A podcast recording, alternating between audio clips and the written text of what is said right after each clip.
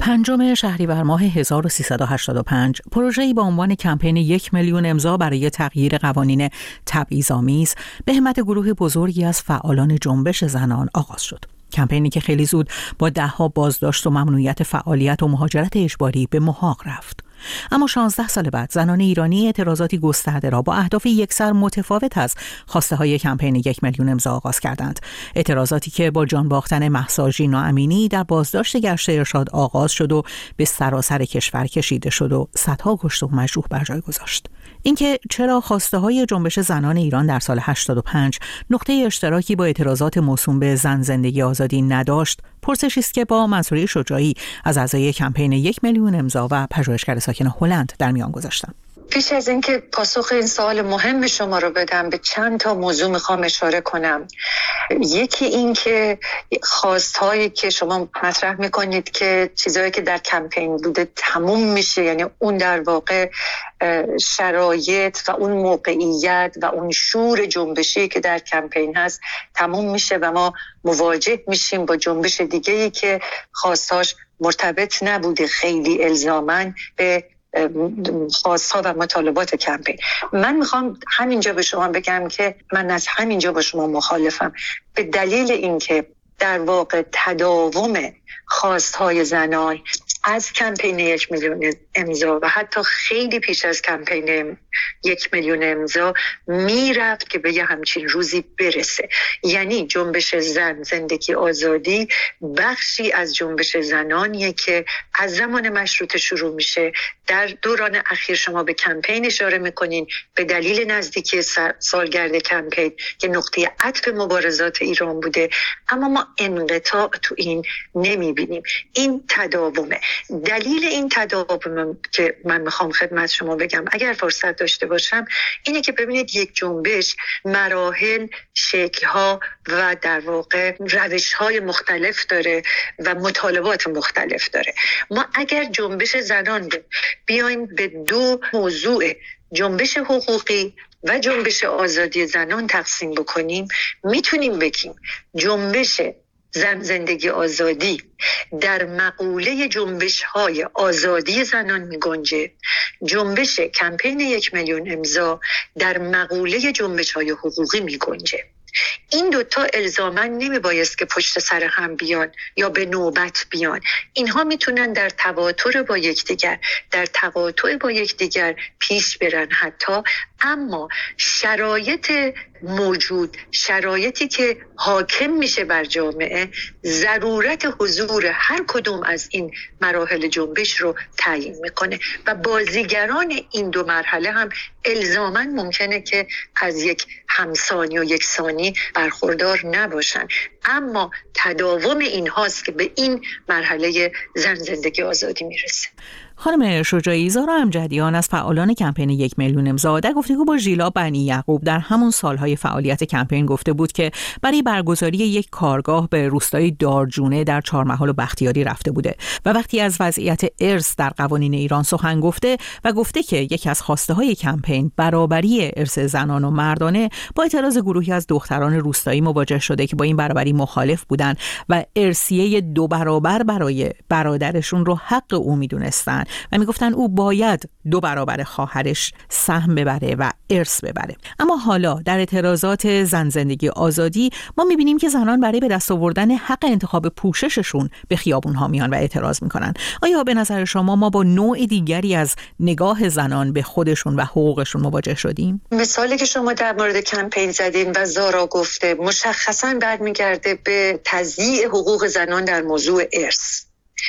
و باز ما داریم این رو مقایسه می‌کنیم با تضییع حق تنانه زنان در امر انتخاب پوشش خودشون. که چجوری داشته باشه. این بخش دوم میره توی مقوله جنبش آزادی. اون بخش اول میره تو جنبش حقوق.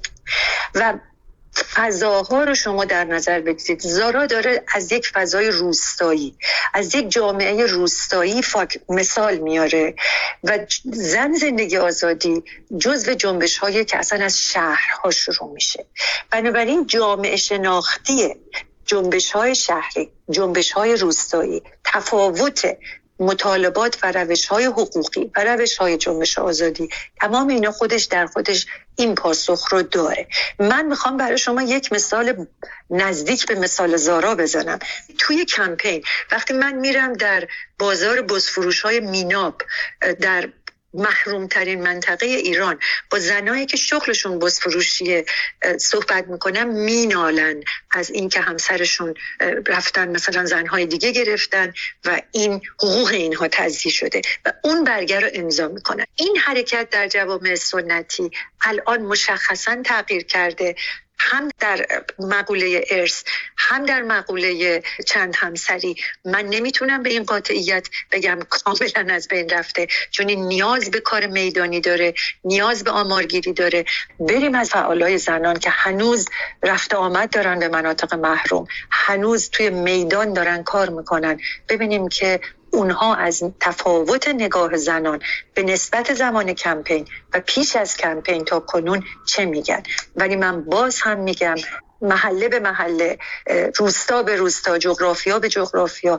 اینا همه متفاوته ولی ما الان شاهد شکلگیری مثلا گروه زنان بلوچ هستیم این گونه دارن پیش رو کار می‌کنن. و خانم شجاعی نکته دیگری که در این میان به چشم می‌خوره این هستش که به نظر می‌رسه با علنی شدن فعالیت های جنبش زنان ایران از جمله اعلام موجودیت کمپین یک میلیون امضا به نوعی جمهوری اسلامی تونسته فعالیت زنان و هسته های اونها رو شناسایی کنه و به شدت سرکوب کنه.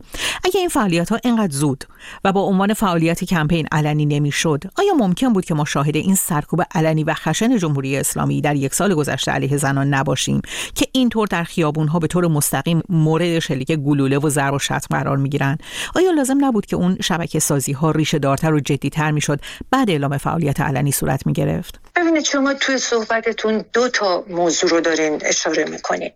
یکی تشکیل هسته ها و گروه های کوچک.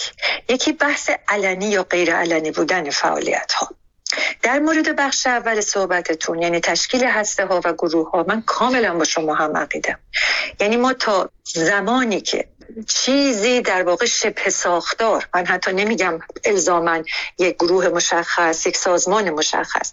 ما اگر بتونیم شبه ساختارهایی رو در جنبش حفظ بکنیم شبکه های ارتباطی نه فقط سایبری غیر سایبری واقعی رو ما بتونیم تشکیل بدیم صد درصد بی تردید به پیشبرد یک جنبش کمک می‌کنه. و این از ضروریاتشه. و شاید یکی از نقاط ضعف جنبش زن زندگی آزادی فقدان همین هسته هاست. فقدان همین شبه ساختارها و تشکیلات ارتباطی شبکه های ارتباطی زنانه.